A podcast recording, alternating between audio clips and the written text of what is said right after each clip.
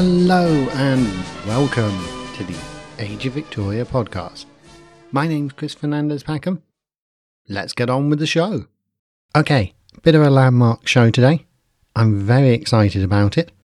So, before we get going, I want to say some really big thank yous.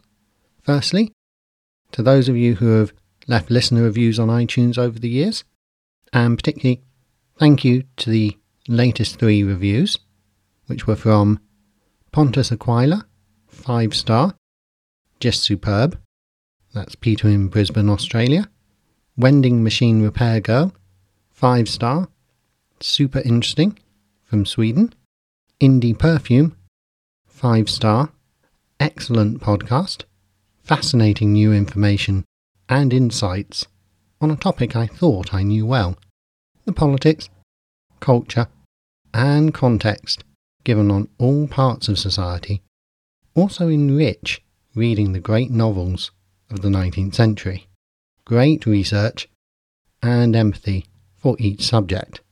Really appreciate receiving those reviews. Thank you.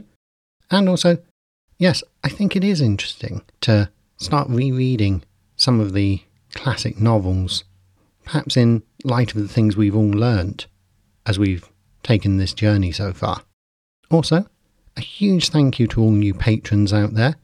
Your support really makes the show possible, including a thank you to new patron, respectable governess Roberto, and lovable chimney sweep Robin Finch.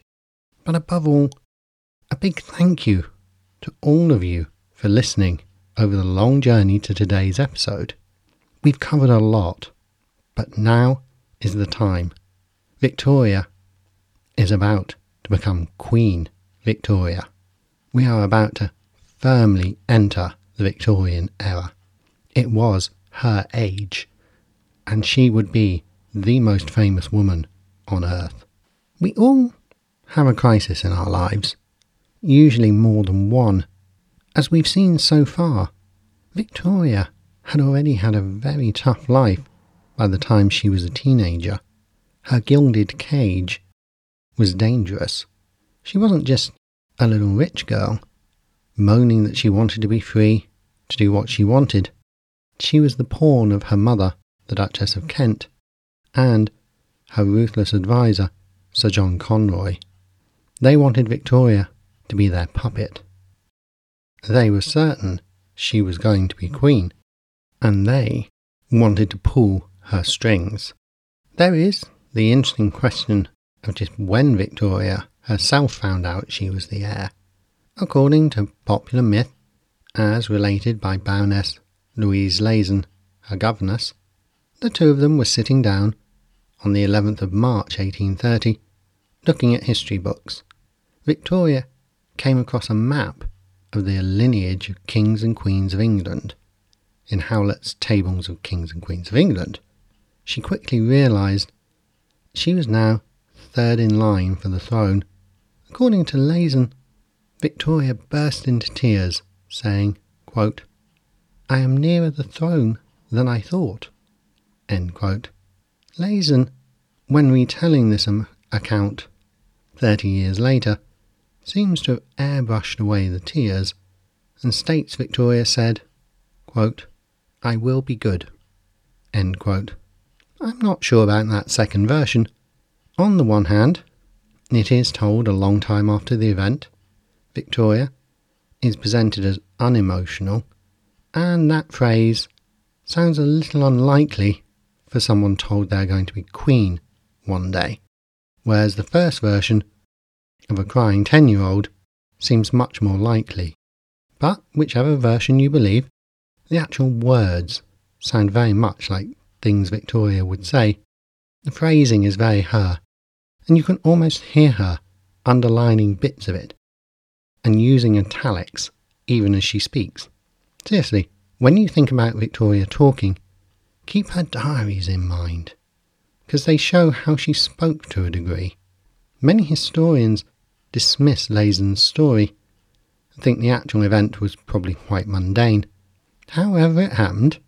It is a bit surprising that her mother, the Duchess of Kent, didn't have the talk herself and give her the emotional support and understanding needed to go with such a life changing revelation. The thing being asked of Victoria would be difficult for anyone. Victoria was feeling the isolation of the Kensington system. Her mother took on tours of the country, but they were for political benefits. They aimed to present the Duchess of Kent as the regent and future ruler. Ironically, the Duchess gave Victoria her first diary to record the trips. During one of her mother's tours, she visited Wales in August 1832 and was shocked by her first encounter with the Industrial Revolution that was upending her future kingdom.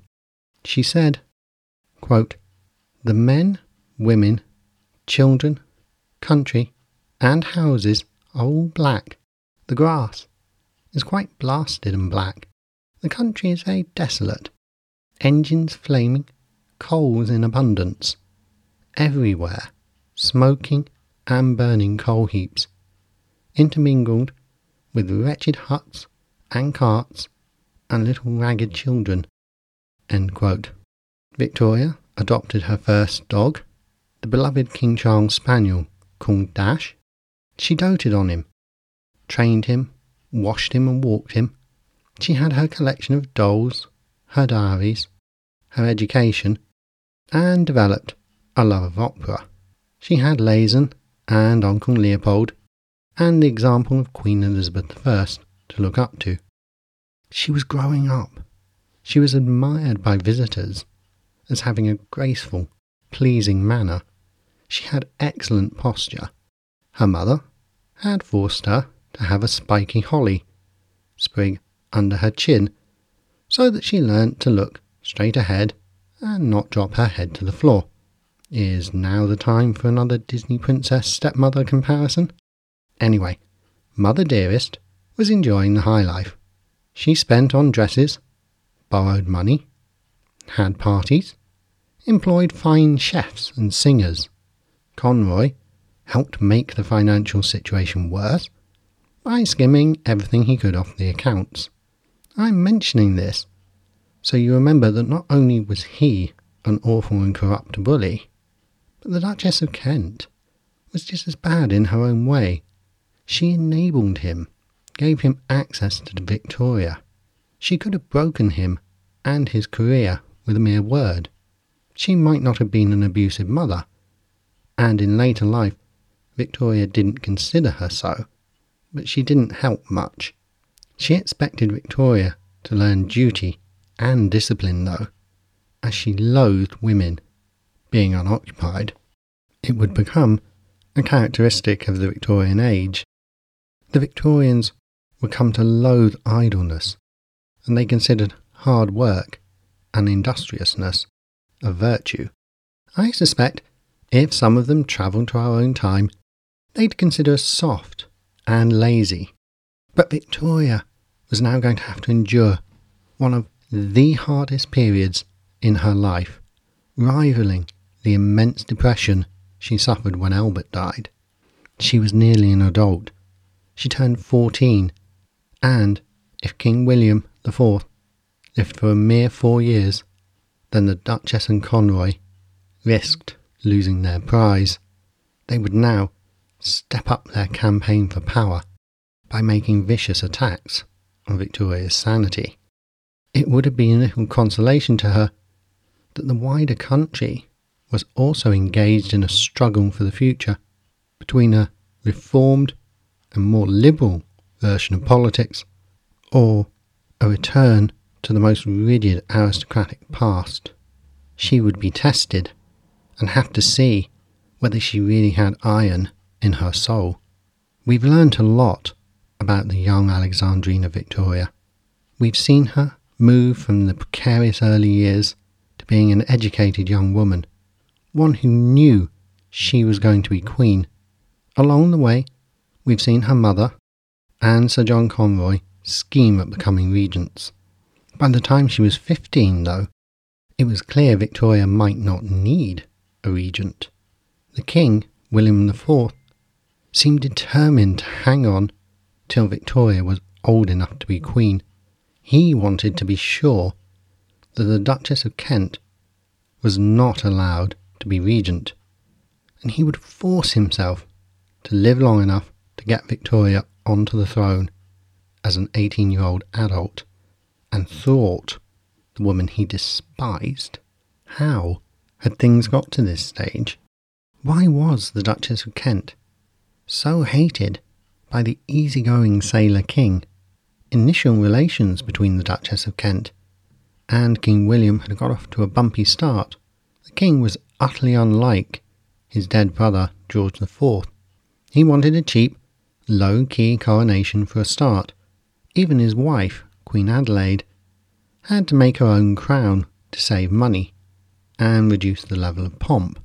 The ceremony only cost £30,000 compared to the eye watering £240,000 George IV had gone through. William invited Victoria and the Duchess of Kent and gave Victoria a place of honour.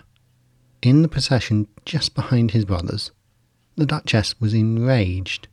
She wouldn't allow Victoria to be presented except directly behind the king, so she refused to attend.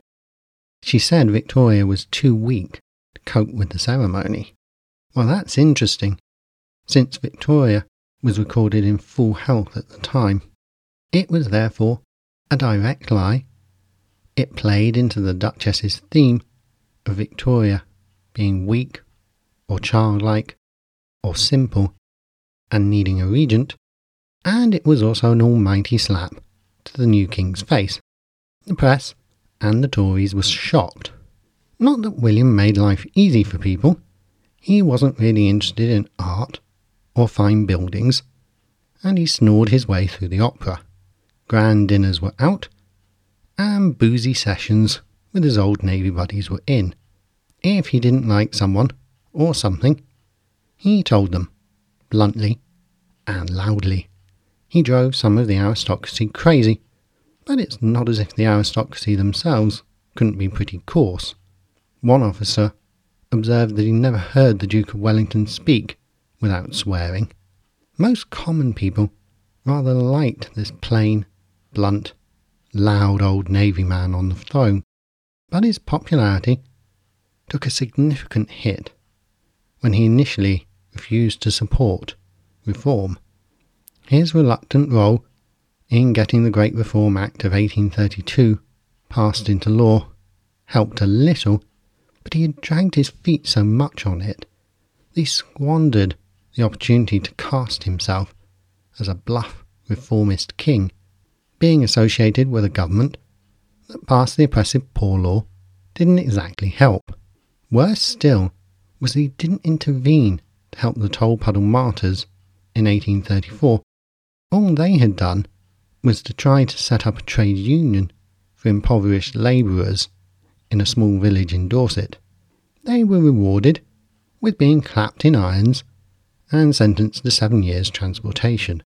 He was further annoyed with the Duchess parading Victoria around the country on tours designed to boost Victoria's popularity with the public. It wasn't Victoria being popular that bothered him, more the Duchess was doing it to associate herself with Victoria's power and undermine him. He was, as he said, even more, quote, disgusted at the Duchess of Kent's progresses with her daughter through the kingdom, with her sailings at the Isle of Wight, and her continual popping in the shape of gun salutes to her Royal Highness. To a naval officer, Official gun salutes were an extremely serious business. They were to be done correctly and to the right people at exactly the right time. The Duchess was claiming royal salutes from naval vessels as if she were the regent already. The King had forced the Duchess to accept the Duchess of Northumberland as the second governess to Victoria. Attempts by Conroy and the Duchess of Kent to get the new governess on side were fruitless. She was appointed by the king and loyal to him first, then Victoria. The Duchess of Kent had succeeded in establishing her own royal court with Victoria at its heart, but it had put them in direct conflict with the king's own court. As Victoria turned 15, time seemed to be running out for the Duchess of Kent and Conroy. Her education was nearly over. They decided to take more drastic measures. They would try to persuade people that Victoria needed a regent, even as an adult. They embarked on a vicious campaign. They would try and pass her off as weak, childish, and perhaps not completely sane, like her grandfather, George III. She was presented in white gowns, which were the symbol of childhood. She was bullied openly by the Duchess of Kent, Anne Conroy, who called her ugly and penny pinching. Can you imagine the psychological damage that can do to a teenage girl? To know her mother was a vicious, power hungry bully who was hell bent on undermining her.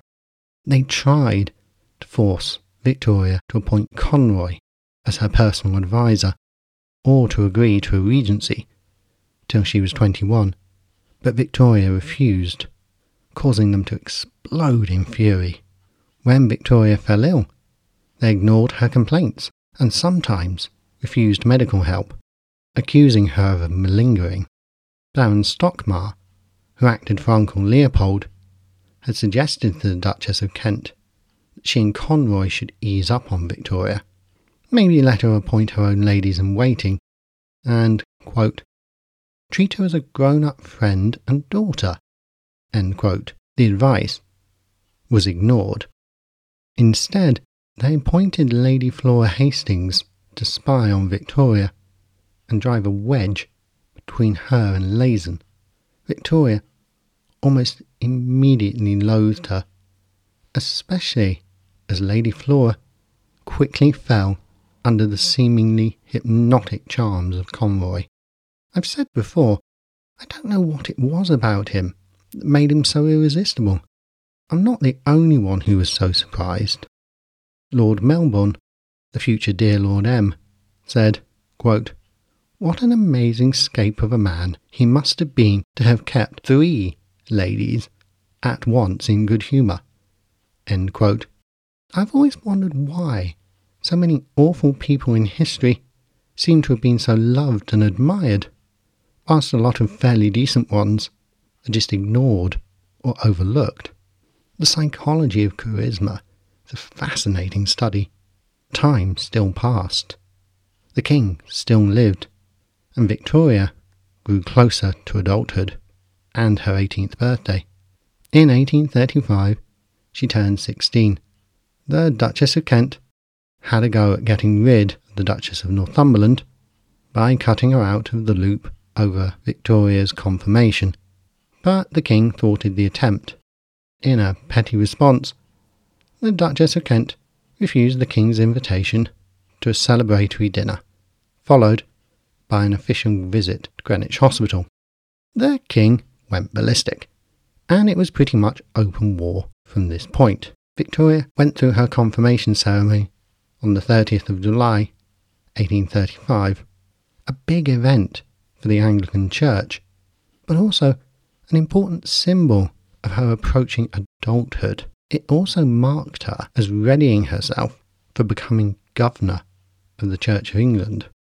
Conroy arrived uninvited, only to have the king turn on him furiously and kick him out. The Duchess of Kent was livid, and Victoria was reduced to tears by the currents of anger at what was supposed to be a sacred ceremony for her in the eyes of God and the Church. Shortly after the ceremony, the Duchess of Kent wrote to Victoria to explain how much she had sacrificed for her daughter and to tell Victoria that it was time to fire Lehzen. The sheer chutzpah of that is pretty incredible. It reminds me of one of those awful TV oil baron millionaire mothers from the old show Dallas, telling everyone how hard life had been for her. Victoria, though, refused. Lehzen stayed. An uneasy jockeying for power was beginning as Victoria started to push for her independence. That wasn't just political or to spite her mother. She was a teenager and therefore always going to push boundaries as she went through the roller coaster of adolescence.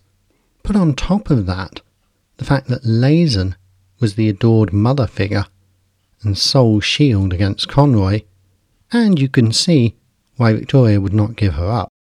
Also, one of Victoria's main character traits had been strongly developed by the Duchess of Kent, and that trait was an ego. Victoria had been told she was important. Everyone was so deferential to her. She lived in palaces, had servants, and was educated by aristocrats and bishops. This ego blended neatly with her already strong willpower. Throughout her life, clever people learnt that she was open minded and intelligent, so long as requests and advice were presented in a flattering way. If she was made to feel the most important person in the room, she would carefully listen and consider the arguments being made to her.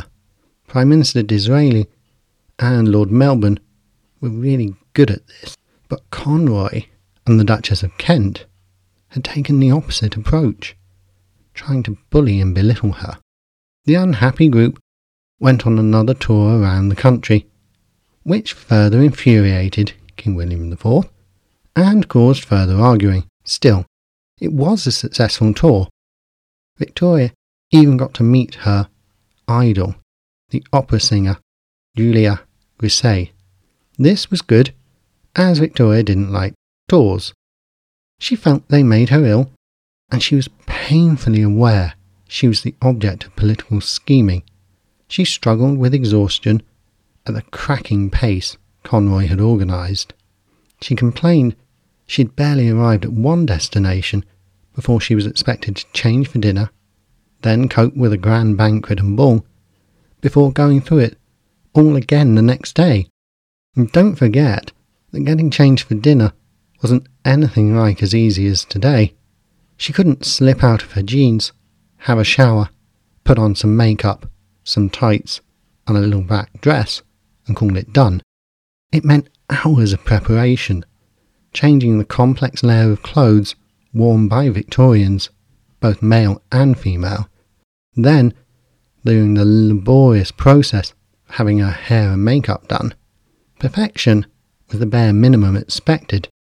She was playing the Game of Thrones, where failure could see her judged unfit to rule and displaced by Conroy and her mother. She had to be perfect enough to deflect her mother and Conroy, and to ensure the guests viewed her as a fit future queen. The exhaustion hit her hard. At one ball, she went to bed after the first dance. At another one, she had to be stopped from falling asleep during dinner. One highlight was that when they got to Ramsgate, she met Uncle Leopold, King of Belgium. She was thrilled. She loved his new wife, who introduced her to the latest French fashions. Leopold was sympathetic, but couldn't rescue Victoria from Conroy and the Duchess.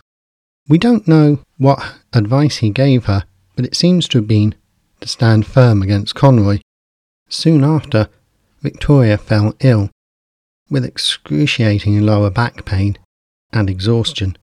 The Duchess of Kent accused Victoria of constantly faking such illnesses.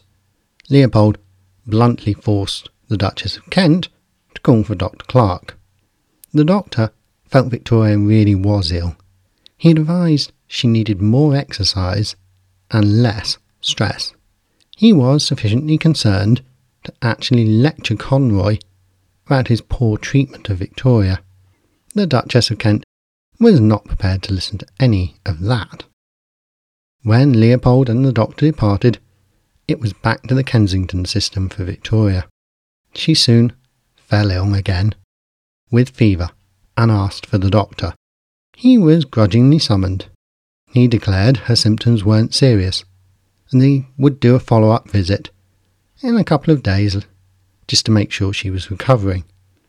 The Duchess laid into Victoria as soon as the doctor had left, accusing her of faking it and Lehzen of indulging Victoria's whims too much. Victoria wasn't faking anything, though, and soon was unable to eat. Lehzen begged the Duchess to summon the doctor on Sunday, but the Duchess refused, saying, quote, How can you think I would do such a thing? What a noise it would make in town! Dr. Clark, having heard nothing further, assumed his follow up was unnecessary. Because, hey, you don't get to be a royal doctor by knowing anything about care pathways, or using your initiative, or even adhering to basic medical standards. Still, by Wednesday, Victoria had been unable to sleep, couldn't eat or drink, and was delirious. Conroy and the Duchess actually began to panic. A dead Victoria was no use to them. Better that people thought the heir could be sick than to have a corpse on their hands. They were right to worry, since some modern historians have identified the illness as typhoid fever, which could be extremely lethal for the Victorians. Victoria's life hung in the balance. Naturally, Conroy and the Duchess of Kent decided this was an opportunity.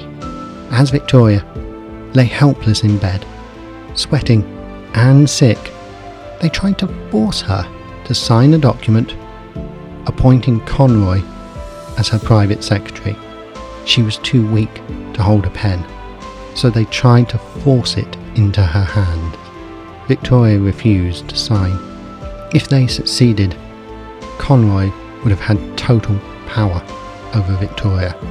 She would have given him power over who spoke to her, what documents or letters she received, and complete control over her money. They could have locked her in a closet for years and declared her too ill or deranged to actually rule in practice.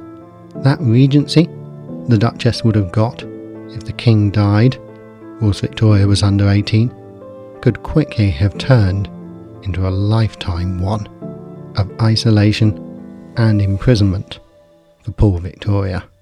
All of it came down to pressure on one sick, weak, and isolated child.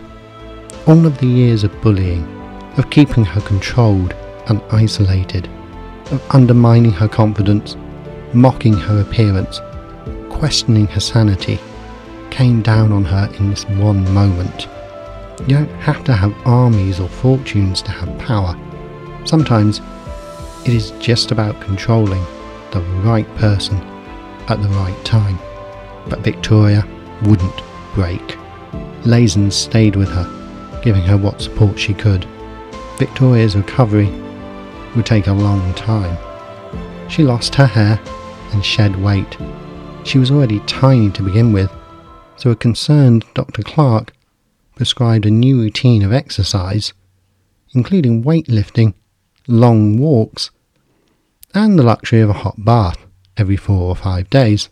He also advised that Victoria needed to live in a well ventilated house that was clean and disease free. The Duchess of Kent was delighted. She had previously been refused use of the royal apartments at Kensington, but now she clearly had to have them for the good of her daughter's health. So she had them remodelled without telling the king and moved into what used to be the king's state bedroom. Conroy seemed pleased with the areas he'd purloined, and Victoria didn't know about them basically stealing the king's various apartments. Anne was pretty thrilled to move. She was terribly isolated, though, just with her doll's collection, her beloved dog Dash, the King Charles Cavalier Spaniel, which she felt were her only real friends, any more, aside from Lehzen. But time was ticking by. She would not be the isolated child for much longer. Soon, the Duchess of Kent would push the king too far. The explosion came at a royal dinner. It is a famous scene to Victoria lovers. It appears in most movies or TV series. The chain of events started when the King invited the Duchess and Victoria to come and stay at Windsor to celebrate the Queen's birthday on the 13th of August 1836, and his own on the 21st of August. This was his attempt to get closer to Victoria, whom he still liked and regarded as his ideal heir. The Duchess of Kent said she'd not come to Windsor for the Queen's birthday, as she wanted to celebrate her own birthday at Claremont on the 17th of August, but would be ready to pop up for the 20th. This was a pretty big snub, and the King was annoyed. He let it go and allowed the Duchess to make her way to Windsor in her own time. While she was travelling, he decided to drop into Kensington Palace to check up on his royal apartments. He was infuriated when he found out the Duchess and Conroy had taken them over despite his express command, and they'd even had the gall to redecorate them. He returned to Windsor and met Victoria at a small dinner on the 20th. The next day was his birthday, and hundreds of guests were gathered for a banquet. The king ate and drank plenty, despite his declining health, and rose to make his after dinner speech. It was going to be a cracker, and really well remembered. He started by praising Victoria and saying he was determined to live long enough for Victoria to become queen without the Duchess of Kent being made regent. Then, in the best spirits of expressing his inner feelings and being in touch with his core values, he let rip. Quote, I should then have the satisfaction of leaving the royal authority the personal exercise of that young lady, he pointed at Victoria, the heiress presumptive of the crown, and not in the hands of a person near me who is surrounded by evil advisers and is who herself incompetent to act with propriety in the station in which she would be placed. I have no hesitation in saying that I have been grossly and continually insulted by that person, but I am determined to endure no longer a course of behaviour so disrespectful to me. Among many other things, I have particularly to complain of the manner in which that young lady has been kept away from my court. She has been repeatedly kept away from my drawing rooms, at which she ought always to have been present. But I am now fully resolved this shall not happen again. I would have her know that I am king, and that I am determined to make my authority respected, and for the future I shall insist and command that the princess do upon all occasions appear at my court, as is her duty to do. Everyone knew that that person was the Duchess of Kent, and she was mortified. What always surprises me is that people always seem to call out the king for drunkenly yelling at the Duchess of Kent and ignore the substance of what he was saying, which was bang on the money. In May 1837, the king made his final moves against the Duchess of Kent and Conroy. He sent the Lord Chamberlain, Lord Conyngham, to Victoria with a letter saying the king would ask Parliament to grant her a formal annual allowance of £30,000 the moment she turned 18. At this point, that was only six days away. That's a staggering sum, and would have given her an enormous amount of independence. Conroy tried to intercept the letter. Conyngham was adamant it would go straight to Victoria. Thinking fast, Conroy got the Duchess of Kent to write to the King in Victoria's name to reject the offer. Victoria was made to copy the letter dictated by her mother and sign it, despite its mentions of her youth, inexperience, and total reliance on her mother.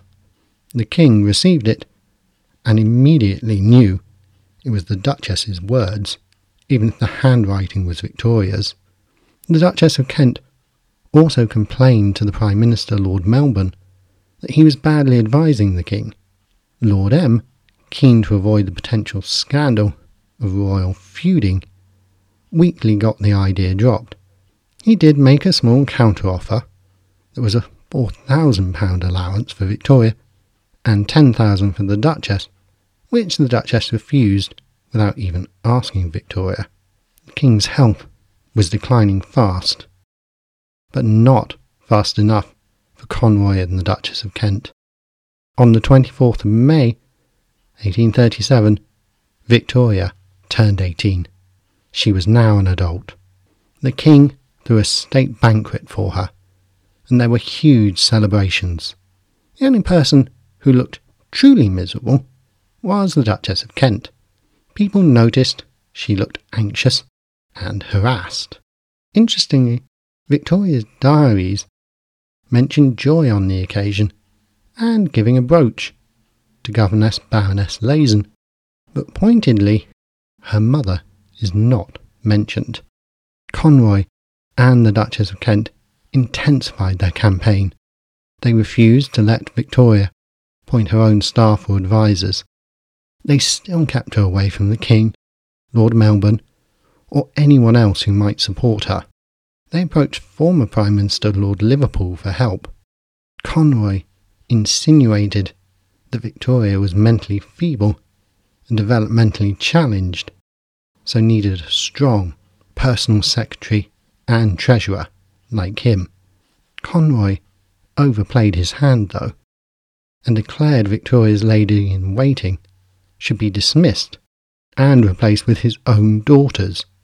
Lord Liverpool remembered his own daughter had been dismissed by Conroy from the same position for getting too friendly with Baroness Lehzen. He smelt a rat and insisted on a private interview with Victoria. Whatever was said, Victoria convinced him, and he advised her to stay strong and continue as she was. He offered Conroy some minor offices to distract him, but said it wasn't appropriate for Victoria to have a formal personal secretary appointed. Conroy was reaching the end of his tether. He snarled at the Duchess of Kent, quote, If Princess Victoria will not listen to reason, she must be coerced. It was too late, though. The King struggled on into June. He wanted to see one last Waterloo anniversary celebration banquet. On the 20th of June, 1837, 2.20 in the morning, the King died. Lord Conyngham and the Archbishop of Canterbury were sent to Kensington Palace to see Victoria, to tell her she was Queen. They arrived at 0500 and the gates were locked. The Duchess of Kent tried to put them off, but they insisted. At 0600, Victoria was awoken and given the news while still in her nightwear. The king was dead. Long live the queen. I can only imagine the horror being felt by Conroy and the Duchess at this moment. I hope it was really awful for them. Victoria's first act as queen was to command her bed be moved from her mother's room. She wrote to Uncle Leopold too. Then she summoned Lord Melbourne. He arrived, and they had a private interview. He was charm personified. She was perfectly happy to keep him and his administration in place in government. She was adamant that the only person who did have to go was Conroy. Lord M smiled. A royal scandal once the king was alive was what had worried him, but now the king was dead, what did anyone care about some ex captain? and former aide to a deceased duke. Conroy had forgotten the critical importance having powerful patrons. He was about to be dumped. The Privy Council was summoned. Speculation was rampant. What was the young queen like? Was the kingdom and the empire to be ruled by an 18 year old girl who wasn't even five foot tall? What if Conroy and the Duchess were right? What if she was too immature, or mentally feeble, or mad like her grandfather? But Victoria was now ready to step from the shadows. The years of abuse under the Kensington system had taught her to hide her true feelings, to be determined, to be tough, and to be clever. She was inexperienced, but she was no fool. Her opening speeches soon mesmerized the room. She combined grace and steel in her voice. She affirmed her right to rule, but also promised to uphold the rights of Parliament and the people and look to their welfare. Attendees found her presence seemed to fill the room, despite her tiny size. In some ways, this was just clever theatre by Victoria. In other ways, just her personality. She was behaving in a graceful and regal way, a marked contrast to the often rude behaviour of the previous Hanoverian kings. It was probably a refreshing change to have a monarch who at least appeared to be trying to uphold the dignity of the office. Conroy and the Duchess of Kent were pointedly not allowed near the Queen, despite their efforts. The most the Duchess got was a frigid good night. Victoria agreed with her advisers there shouldn't be a public showdown, but the Duchess was, to quote the Godfather, out of the family business. Conroy knew his chance was gone. He decided to get what he could. He pressed for a pension of 3000 a year, an entry into the peerage to compensate him.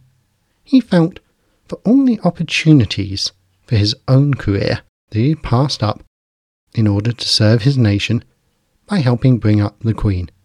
After all, he argued, he had passed up chances of gainful employment and had no chance to make money for himself.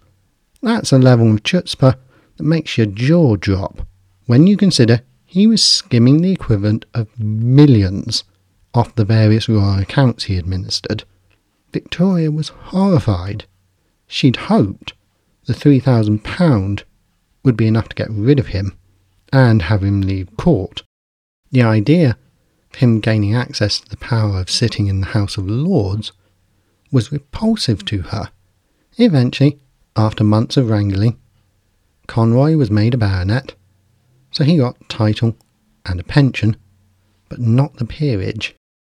As I've said before in a previous episode, he would remain bitter to the end.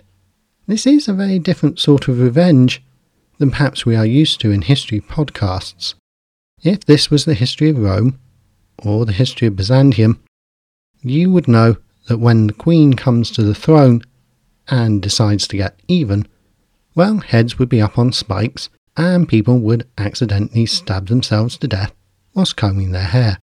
But this was the 19th century, and Victoria was a constitutional monarch. She wasn't particularly bloodthirsty, quite the reverse. There was much for her to learn and connections to make. She wouldn't have the formal coronation ceremony till a year later, on the 28th of June, 1838. She enjoyed it, despite many key people screwing up the ceremony, nearly getting her finger broken by a blundering archbishop, shoving a ring on the wrong finger, and an elderly lord falling down the stairs. She wrote in her diary, quote, It was a fine day, and the crowds of people exceeded what I have ever seen, being even much greater than when I went to the city. There were millions of my loyal subjects assembled in every spot to witness the procession. Their good humour and excessive loyalty was beyond anything. I really cannot say how proud I felt to be the queen of such a nation. For many of her subjects who couldn't attend, it was still a time of celebration.